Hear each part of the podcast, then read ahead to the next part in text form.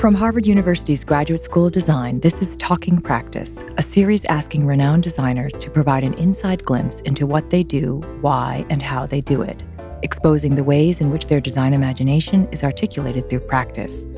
I'm Grace Law, Professor of Architecture and Chair of the Practice Platform. Thank you for listening.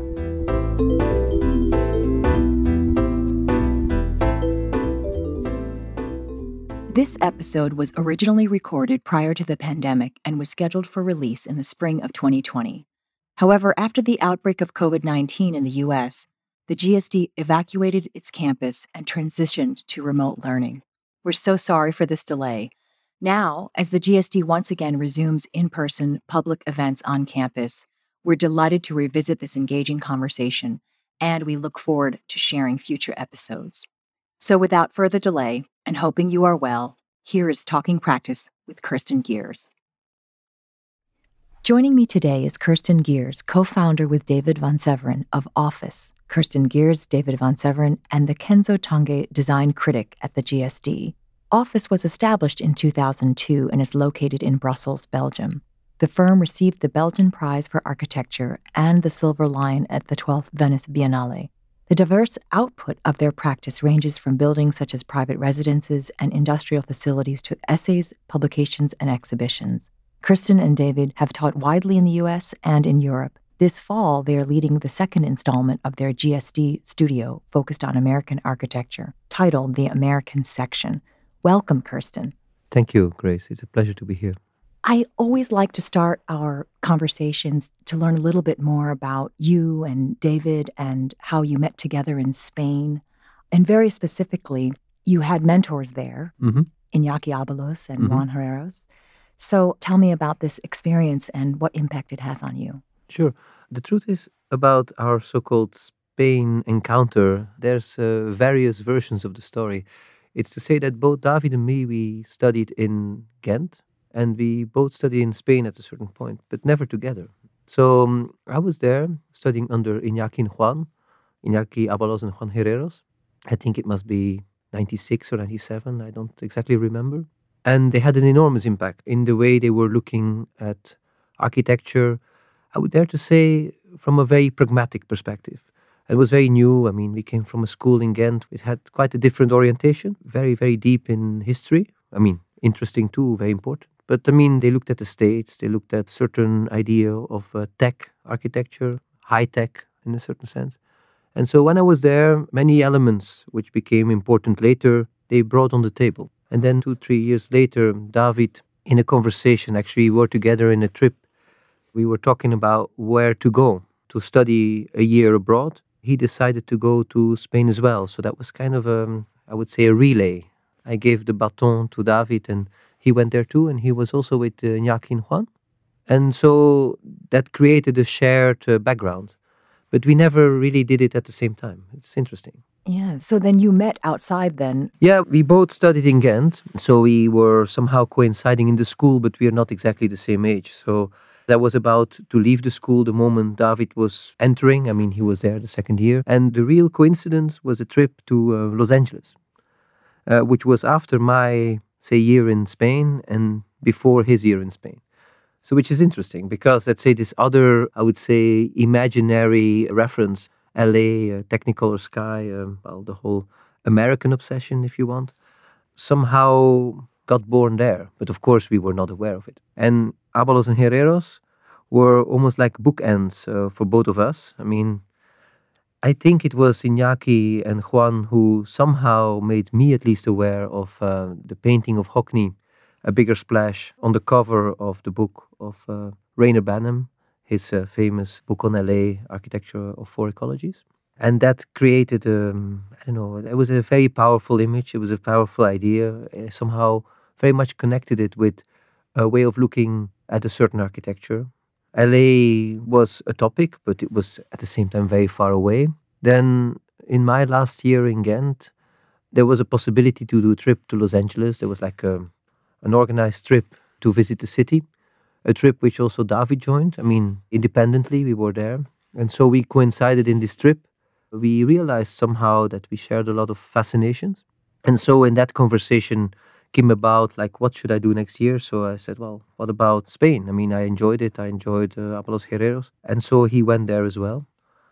And, and voila. I mean, I think it brought in elements which then made it much easier also to have that conversation together because ultimately our office is very much an office where the conversation happens. I think it's David, it's myself, and we talk.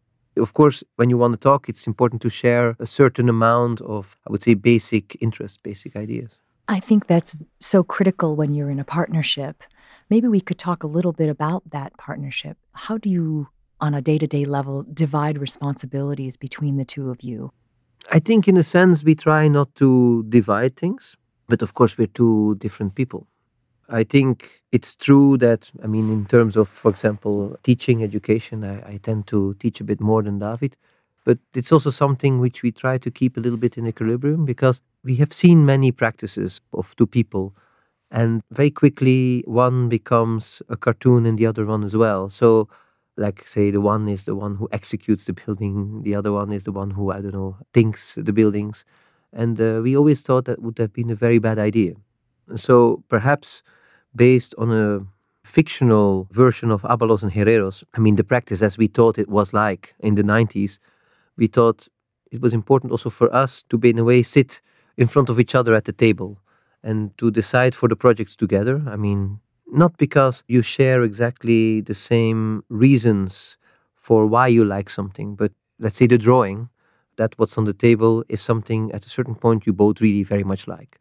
So, in terms of the decisions to make in the project, that's how we have always been working. So, uh, I think there has never been a project which left the office where only David or only me worked on. That is simply not okay. I mean, even say if somebody is gone for a week to teach or I don't know, maybe on holiday, I feel that you need to send something, you need to get feedback, even if that makes things more difficult. Uh, even if you have something, you say, oh, it's not so bad. And you know that the moment you open the conversation, things will change. But this change is necessary in order to truly feel that the project is there.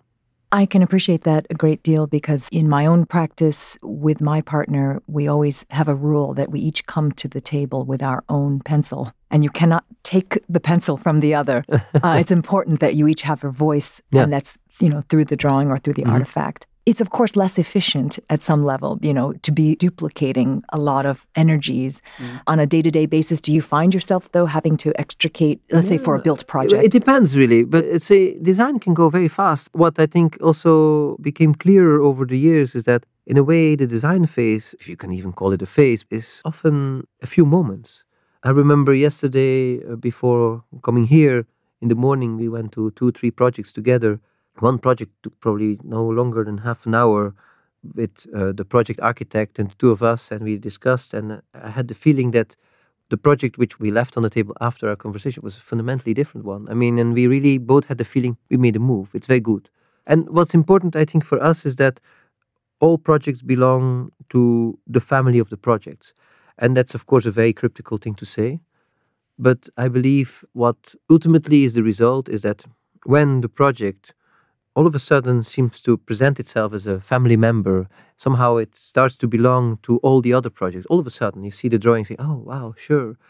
Now that makes me think a little bit of that project, but also not really because it's also a little bit like that what we used to do in the past and so forth. And all of a sudden you think, yeah, it's a family member.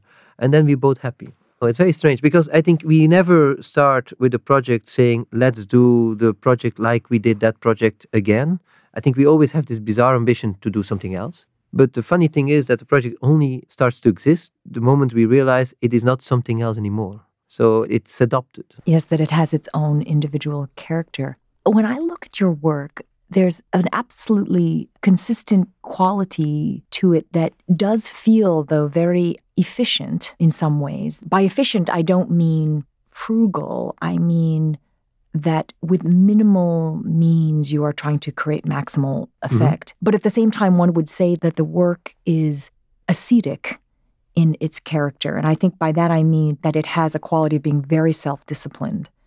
It abstains from self indulgence, mm-hmm. if you will. And do you think that that has something to do with that early training with Iñaki and Juan, or where does that derive? I think Iñaki and Juan had a big influence. It's true that when we look back at their projects, For example, we were invited by Giovanna Borasi of the CCA to curate one of three shows on their work when their work of their joint office arrived uh, at the CCA and became part of the archive. And then we looked back at that work, which was in a way very much part of our, say, upbringing. I think it is true, and I hope I do not insult neither Iñaki and Juan with that, but I think we both looked at the work and said, whoa, it's very, sometimes very clumsy, the work of uh, Abalos and Herreros. It's even sometimes a little bit ugly and perhaps consciously so. And I think we both realize that there's an aspect of their work which really is not in ours. I think our work is far more aesthetical in a certain sense. So I think the pragmatism we probably took from there, maybe not only from there, but certainly from there. I think there's another aspect which has maybe to do more with our interest in, say, contemporary art or perhaps, yeah, the interest in the object, I mean, as a very precise thing, which makes us then also a little bit walk away from there because their system, I mean, I always, at least until the mid 90s, I believe Abalos and Herreros was very system obsessed in some sense. I mean, the system is an important layer in our work, but then almost in the way I would dare to say, Mies was always a kind of a specialist in showing a system, but in a way, finding a very complicated way to represent it. Because I would argue Mies's work looks systematic, but is totally not systematic. And I think that's something which I do not think we ever consciously took from him, but which I start to see now is something we somehow share. You know, in a way, uh, a rectangular roof or a square roof looking extremely simple, but in a way, almost in a classicist uh, manner, is made with all different custom made elements so that it looks systematic, but it is not. I mean, uh, I would say the ambiguity of architecture, where architecture looks simple but is complicated. That leads me to a statement that you made a while back. You said that a great number of buildings do not require an intricate development of the plan in order to be either socially viable or economically interesting. You also said that architecture cannot be too ambitious but has to be smart. It cannot be too sophisticated but it has to be intelligent. Can you elaborate on this? I would agree with that person who said all this. But no, I think architecture is, is a complicated profession. I think, on the one hand, the architecture we all practice, in my opinion, in our opinion, is a cultural profession. If it does not understand that, I think it's mistaken because, I mean, there's hundreds and thousands of buildings built and they have very little to do with architecture. So, architecture is always, I believe, in this place where it somehow negotiates between that what it would like to be and that what it is. I mean, that's unavoidable. If then architecture has to be smart, yes, that's true. It has to be smart, of course. It has to be economical. It has to maybe try to reduce the intervention to sometimes the envelope, the threshold. I mean, we believe it has to do that because it has a certain, I would say, responsibility. Because as a cultural profession, as a cultural practice, sorry, it has a responsibility, but also it has that responsibility towards society. It has to do something with very little. But even if you say this, I think it always does that in full conviction or has to completely understand that it does that knowing that it will not really succeed. I think architecture, in some sense, is the promise of the best answer, but it cannot provide that answer. And I think that's very important to a certain extent. And I think, especially so when you build, you build a building, and the building is the result of, say, a plan or a section, I mean, a set of very simple designs. At the same time, the moment you build that building, the building always becomes somehow complicated because, you know, reality is complex, places are either hot or cold, the aspects or the ideas of comfort are endlessly changing something extremely simple to build turns out to be very complicated to build because what is simple or easy or a simple construction method turns out to be a method which nobody practices anymore. So, I mean, there's this endless negotiation. And since it's already so difficult, we believe we have to make an architecture which, in all its form making, appears almost evident. And at the same time, and maybe that's also what I was referring to back then, it has to understand that life itself is very complex. So we are convinced that you're enabled as an architect to give a specific form to a specific function, to a specific use, to many things specific because they change all the time. I mean, they change because, say, technology changes quickly, and as an architect, you're always behind in terms of technology. But also, it changes because the way people live changes quickly. It also changes because, in a way, if you're ambitious about your buildings, they survive different kinds of use. And also, perhaps, because we do not believe that as an architect, you should manipulate or you should push or block people to use things in a certain way and not in another way. What you're saying does begin to underpin maybe some of the qualities that we see in your work that architecture is a kind of frame for life. Mm-hmm. And you had mentioned that architecture without content, which is one of the themes that you've been exploring in the academic settings, starts with an ambition to investigate the possible strategies left to us when we accept the limits of our field of operation. You have been thinking about this, I think, for a long time, but I would be really interested to understand what you construe are the limits of our field. Maybe it's important to give a little bit of context on how this initially silly exercise, architecture without content, came about. I think on the one hand, there has been always a little bit of a parallel road between the production of our office and the teaching. I think it was important that the teaching allows for some space where, in a way, an office production, as experimental as you would like to be, you have to sometimes give answers very quickly. And you also work within a certain economic context.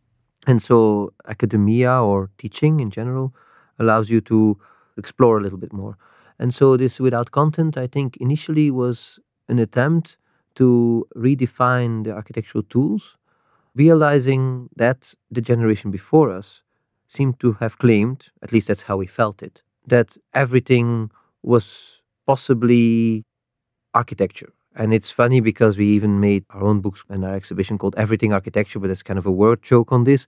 But this generation, which I would dare to say started with some kind of journalism and then through diagrams and all kind of uh, promises to society in a very uh, kind of liberal, positivistic way, seem to say seem to embrace any possibility and say, oh, you know, this could be architecture and that, and I can make a reportage and I can show this and show that.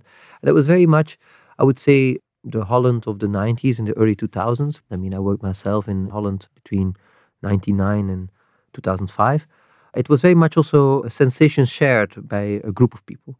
And weirdly enough, we felt that the only way out, so in other words, to make architecture be interested in itself again was perhaps to say first, if it would like to be busy with itself, maybe it should acknowledge that it's a much more narrow operation, that architecture in itself is maybe not everything, but it's only something specific. Architecture is, in the most extreme sense, only the perimeter or only the envelope or only a set of aspects of the building. Uh, so the, the, the typical question being like, where is the project. Uh, if you say that the vehicle of architecture is the project, but then that project itself, you have to design without uh, compromise. But there's always a compromise. As I said earlier, in architecture, in, in, the actual building, there is a compromise. But the compromise might not need to be there where you intervene. But in a sense, you say, within the totality of the project, of the, the building as such, this is important for me. And so, this idea of imposing a hierarchy in where it happens and where it doesn't happen is extremely liberating because from that moment onwards, there where you want to focus on, you can put all your energy. So, that might explain why, for you, there is a quality of absolute resolved, very elegant, very beautifully detailed kinds of spaces that do in my opinion, operate at the level of frame that are about bounding spaces. And maybe that, again, that's for our audience to understand a little bit what you're trying to do with the architecture without content, because you pressurize the envelope yeah. in a way, because it is the domain that the architect does control. Mm-hmm. Maybe one could say that is our finest moment of control. Mm-hmm and then you allow us to use that frame for let's say for life i mean this shows up in your drawings mm-hmm. this shows up in the collages that you make it seems to be uh, thematically driven through the work and i do think you're right that somehow it is in dialogue with certain types of challenges that we face as a field especially coming out of the times in which you and i were both educated mm-hmm. which is like mid 90s and onward Can you elaborate a little bit on what you see as a critique of architectural education now? I'm curious because now you're running a series of mm-hmm. studios mm-hmm. and this theme is growing. Yeah. I think a lot is changing now. But at the same time, I think even say six, seven, maybe 10 years ago, there was an obsession with, I would say, the virtual tools of architectural design. In a sense, I never had much of attachment to that for the simple reason that I didn't know how to do it. So I have to be honest about this. I think ultimately everybody is a pragmatist. You sell what you know. So we did not know 3D rendering, so we made 2D collages. Uh, we did not know complex computer drawings, so we make simple buildings. I mean, there is a truth in there. At the same time, and that goes back to this um, debate about architecture culture, I believe, on the one hand, architecture, at least in my opinion, should be aware of the fact that it's, as I said earlier, it's part of a cultural legacy. It makes a building today in relationship to every other building which has been built in the past it's unavoidable. I mean, in the same way that when somebody makes a painting today, or makes a sculpture, or video art, or whatever, uh, an installation, an artist understands that she or he operates in the cultural realm of all other cultural objects made before. I mean, you can then say, these things exist. I disagree. I make something else. But even renouncing it is forcing a relationship with this. And I think in architecture, it's not different. When I was working in the Holland of the early 2000s, and also when I looked around in the schools around that period, I saw a, kind of bizarre obsession with giving solutions to problems, very often through diagrammatic gestures, then maybe mutated into very complicated virtual world. What we believed was that, and again, that's not just us. I mean, there's really a generation. I think of all our friends at San Rocco. I mean, to name a few, uh, Pier Paolo Tamburelli, amongst others. I think we, on the one hand, we were very much, I would say, fascinated by old buildings, buildings of 20 years old, 30 years old, 100 years old, 500 years old. I mean, whether it's or even 2,000 years old. And we were wondering, but isn't it strange that on the one hand, we know very little about this? If we learn about this, it's in history lessons. It seems to be part of a, a kind of general layer of cultural history, even if it's then specifically for architects.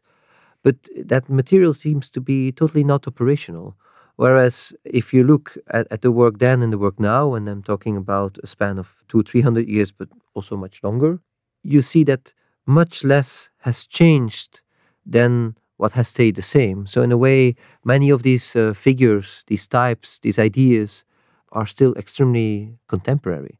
So, for us, if you then bring that back to the question of education, what has been important, and of course not in every studio in the same way, was to embrace what we often called, say, the ancestor as an active element. And also, I mean, if you think about the near past, I mean, you think in the writings we did all together for San Rocco, you're able to look at, say, a Reisebureau, a small project by Hans Hollein, and maybe Hans Hollein has uh, plenty of ideas about why that building was built that way, and perhaps uh, 20 years after the fact said all kind of things about that building. And maybe five years ago, well, I think he died about five years ago, but just before that, he would have made a lot of claims. And we all know authors typically endlessly revive their own uh, or change their own uh, kind of appreciation about their own work and the why. And we say, no, in a way, we can just look at this object we can see what the object is about, we can appropriate it, so to speak.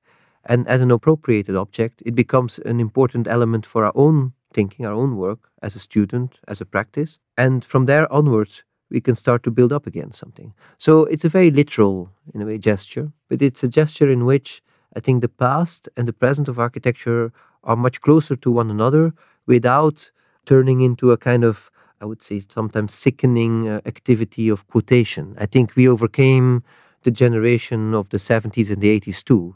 I mean, we do not want to revive. I'm quite critical towards what is now happening rather quickly, this kind of neo neo pomo type of uh, idea. We used to not be able to look at Venturi Scott Brown production. We used to all collectively not like uh, his mother's house, but now we all like. And so now let's quote that house. That's not interesting. I mean, it's interesting to understand that house, to deal with that house, and to make another architecture. That's an interesting question. In some of the commentary that you've made on your own work and or the work of studio, you've said that in a world of rapid change, the new tools might even look surprisingly like the old ones. Mm-hmm. And here you're discussing kind of the appetite for certain kinds of, let's say, the project of Venturi being accepted and rejected and then accepted again and going through these kinds of mm-hmm. cycles. Mm-hmm. What are some of the old tools that might, in fact, be new today?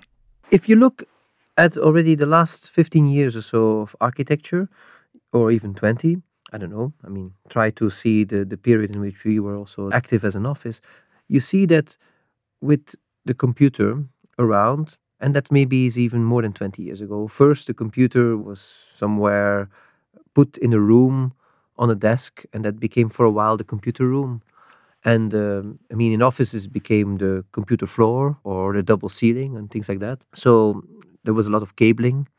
There was a lot of um, technical solutions for, in a way, a new um, member of the family at home, but also a new device for work and so forth. And then you see that in the last, say, maybe, what do I say, 10, 15 years, with the advent of the iPhone and then the, the laptop in the way we know it today, or even the iPad, and then Wi-Fi. And in a way, Wi-Fi is almost old because everybody does uh, 4 or 5G or whatever it is. That very quickly the cabling disappeared, the computer room disappeared, the computer floor disappeared, and in a way, the building today looks similar, more similar to a building of uh, 50 years ago before the computer came, or even 100 years ago, than it looks like a building of 20 years ago, which is in a way closer to our present.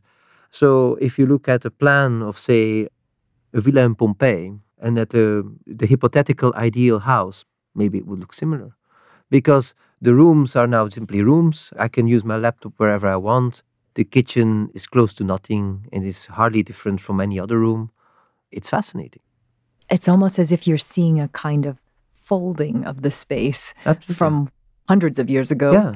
Yeah. and then becoming contemporary now. And I think it maybe underlies some of your interest in a kind of robust, enduring timelessness for the architecture to have a life beyond. Yeah, sure. But of course, at the same time, I think we are both aware of the fact that this is, of course, partly this is ambiguous because if we would like to build buildings which would survive for the next 200 years, probably we'll have to build them in uh, natural stone. I don't know.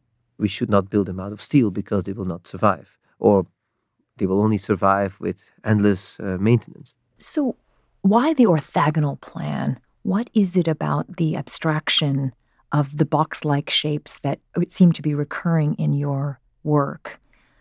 what is it precisely then that draws you to that kind of language about the perimeter wall, about mm-hmm. certain kinds of surfaces? Is it this vulnerability? The pragmatism we talked about in the beginning is an important factor. I think it, there's pragmatism and there's control. And it's a very silly uh, reason, but I believe that for us, the Platonic form, if I could call it like this, is a completely controllable figure. We know its geometry, we can organize it, and it's already so complex the moment you make one or two transformations of that figure that we do not see a reason to make it more complex than that, really. It has also to do, I believe, with this desire to make the spatial figure independent from the way you use it. And so not to be influenced by the use as, or at least as little as you can. As a result, there's no reason to make a space more difficult than that. I mean, I know it's a silly answer, but it's really how it works in our mind, in a sense. Yeah, but at no, the same no. time, of course, sometimes this results in strange spaces. I mean, if I think of the solo house in Matarraña in Spain, which is this very big uh, circular, in a way, house, is a circle of 45 meter diameter. And essentially, you live on the edge of that circle in a kind of a roofed uh, space, which somehow makes that perimeter. The spaces themselves are circle segments and because we cut out in a square manner a space inside that circle and it's all this leftover spaces on the edges which become livable spaces but these spaces have a very strange geometry now this geometry i think came about because we wanted to put these columns somehow in an echo of i would say a, a square courtyard you could argue and so somehow you could say we sacrificed the spaces proper in which you had to live But now, exactly these spaces turned out to be very successful in being sometimes very narrow and sometimes very wide. I think there's also an aspect of experimentation, and which I think you cannot purely explain from a rationalist perspective. It has a lot to do really with a fascination with certain kind of art, which I would say is very often art from the 60s and 70s or 70s and 80s, uh, Robert Mangold or something like that, or even Ellsworth Kelly, who managed with a minimum of deviation to change an otherwise extremely simple Platonic form. Well, with that house in particular, what I find so fascinating about it is that the superimposition of geometries on what is essentially a circular plan mm-hmm. Provides a kind of infinite variation mm-hmm. of the psychological boundary of mm-hmm. the space, mm-hmm. which I think is super compelling because, again, with a very simple, very restrained set of moves, you get an incredibly diverse range of effects. I think that this is interesting. And even in some of the let's say, more square plans where you've, let's say, tilted mm-hmm. the roof plane. And underneath in the plan making is, again, a series of orthogonal moves. The boundary is what is shifting, even though the geometry is actually at face value very simple. Mm-hmm.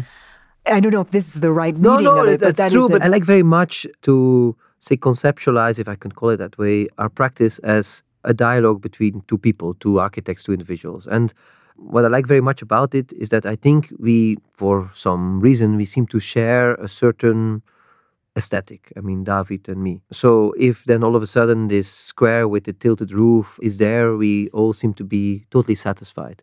Whether that is that because we like both the same art or object or have the same frame of reference, I'm not always even sure. But for some reason, these simple figures which are always more complex than they at first glance appear, they work for us. But at the same time, this place, I believe, is a vehicle for many influences. I made at a certain point with Jelena Pancevac and uh, Andrea Zanderigo, I made this book on uh, Venturi, Scott Brown, or more specifically about the difficult whole, about the first era uh, around complexity and contradiction. So when that book came out, many people asked me, but wait a second, you're not allowed to make this book because you make that kind of architecture. And I was a little bit upset. I thought, like, wait a second. So we are considered minimalists, and Venturi is, I don't know, something else apparently. So I'm not supposed to talk about this. Whereas I always thought that our work also is very much within that lineage, the complexity and contradiction lineage, but only in this geometrical way, as you just have been describing. We've been working now forever on a book which is still not there on Rossi's in the 70s. I mean, his architecture, let's say, when he was making these schools, which I think is very fascinating. But I think this very simple, geometrical, almost abstracted architecture, which was somehow the result of his obsession with Loos and then became also something else. I think is not so far away from us. As at the same time, uh, certain things of Ungers, very simple, very grid-like, very rigid, were important. And so all these things, they somehow make together with us this plan. But then the plan itself wants to be pragmatic, wants to be economical, wants to be all these things. So it's getting simplified in that process. So that's the ambiguity I like about that practice. So I would like to ask you if we could just dial to the very pragmatic mm-hmm. question. Mm-hmm. When you're working within the kind of formal language that you have embraced, or these certain motivations, and in your mind, you are bringing to the project references and other meanings. How are you communicating this to clients? Because most clients might, at this particular moment in time, they want architecture with content, even content that does not belong to the discipline. Mm-hmm. And you are thinking about architecture without content. Mm-hmm. You are talking about architecture as a frame, as a boundary. Mm-hmm. How do you communicate that at a practical level to clients? I think, quite frankly, everything we just talked about, the whole cultural desire of a project, I think is not important in the communication with the client, or at least with some exceptions, of course, because there's always people who approach you because they have a very specific idea about acquiring culture. But in general, I think the argument for a certain architecture, for our architecture, is a very different one. And in a sense, I think it's closer to the without content you mentioned. And I think it's a topic we haven't really so much talked about, and it's very important for us in our practice. I think ultimately we would like to make, and I hope we sometimes or often hopefully succeed, we would like to make spaces which are simply very good spaces to live in or to use. And so then you talk about very different things. And that's the conversation we have with clients. I mean, it's about how high is a space, how big is a window, how wide is a space, what is the sequence of spaces? Do you need a corridor or not? We don't think you need a corridor. Why don't you need a corridor? Wouldn't it be nice when your kitchen is the same size as your bedroom or as your living room? Why would that be nice? Can you imagine that now this kitchen where you now currently live is actually very narrow? Why would you see this space as a different space? Do you still live today in a way that the kitchen is somewhere on the side and the living room is just the big space which is only there to show to visitors? No, perhaps, you know, everything is of equal value. So in houses, these are typical conversations to be had with clients.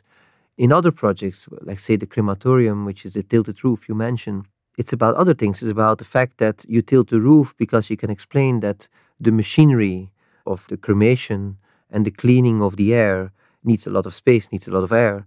And the moment of arrival needs a lot of intimacy. So it needs to be very low in a certain sense. And that the spaces where the service is happening. These spaces need to be generous, but not too monumental, because then people would feel not at ease in, in a way very difficult uh, moment when they're there. For us, ultimately, despite all the other cultural ambitions, I believe we are very interested in making an architecture which is extremely, you could say, phenomenological. But okay, the whole theory of phenomenology is very specific, to which I rather here would like to focus on the aspect of how spaces are, how they are lived, what their proportion is, when there's a lot of air in these spaces, a lot of light, not so much light, when the relationship with outside is very direct, not direct. And I think that's really the conversation we have with clients, always. I think that's very refreshing to hear because it seems that, well, in the academy, but also in practice, there's a tendency to maybe this is also an overgeneralization, but you are working with the very medium of architecture. Uh, to me, what is so clear about the body of work that you've produced, first of all, the proportions are absolutely beautiful. I can tell that's something that you study, that you are looking at very carefully the quality of proportion, how it works in terms of your body and space, is very difficult to teach. Yeah, sure. You really have to think very carefully about that, and it's not something that we actually talk about.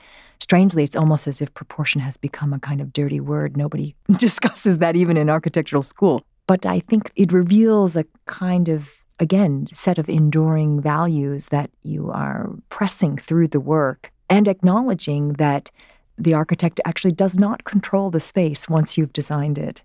Yeah, no, absolutely. It's again, and it's strange, but it's again a story about Mies.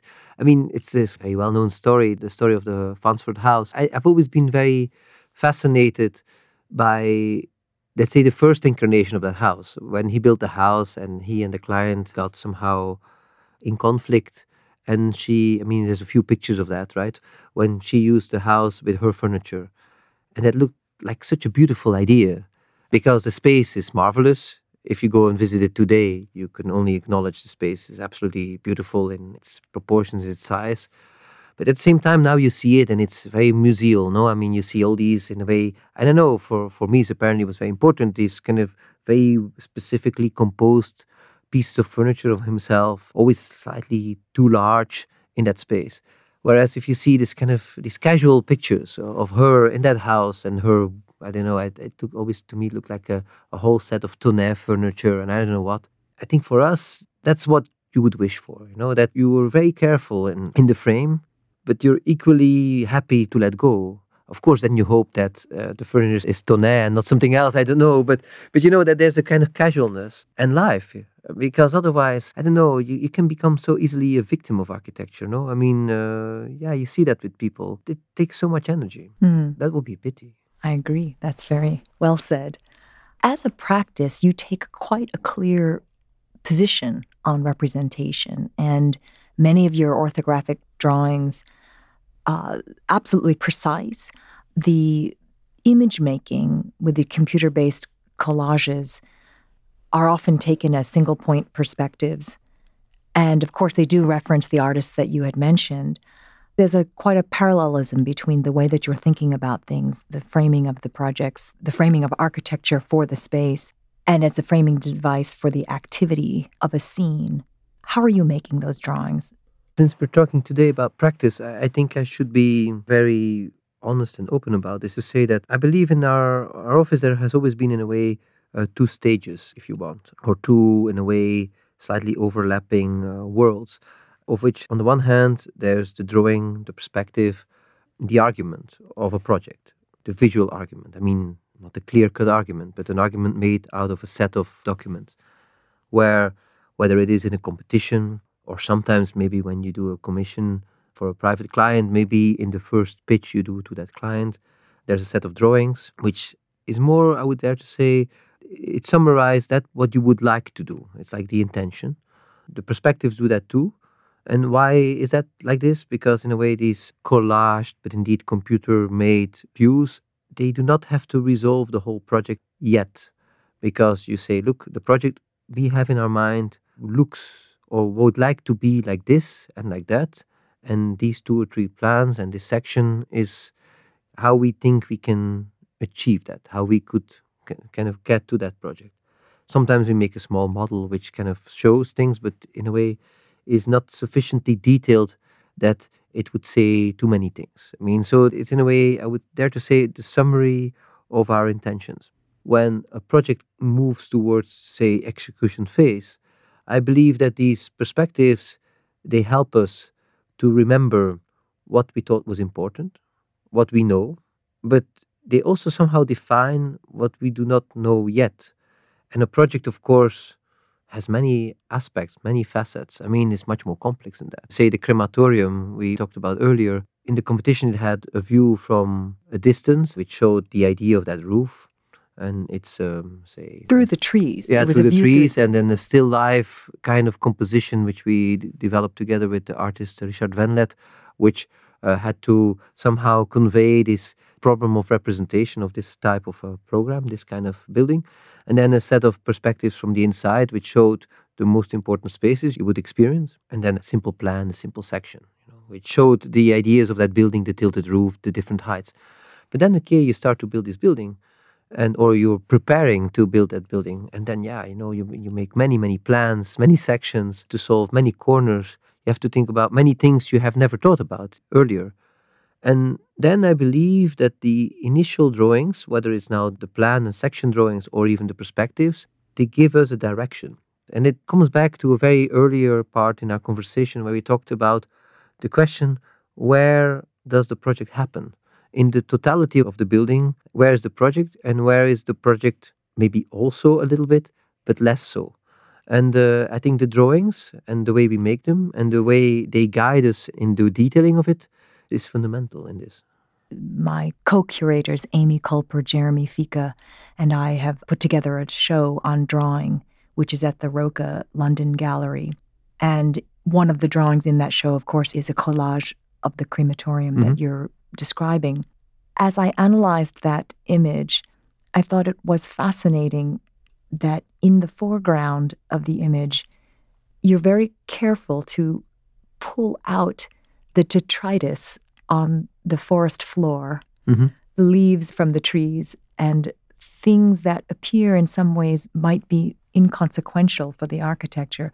But for that image, it's important that it frames, and in some cases, even, let's say, masks or is more primary than the building itself. So somehow there's a conflation and mm-hmm. relationship of its site in nature that is more important. And for those who don't know the drawing, there are actually trees which are in front of the building as well. So it reveals a lot about your position, the mm-hmm. way that you're thinking about the architectural act that would follow from that drawing. So to me, it resonates with what you're saying about how you're imagining that this kind of initial collage drawing would then be able to sustain the project for five years while it is in development. No, absolutely. I like that you mentioned uh, it's a little bit like a MacGuffin in a sense. The, the trees and the foreground makes you look at the building and not really look at the building.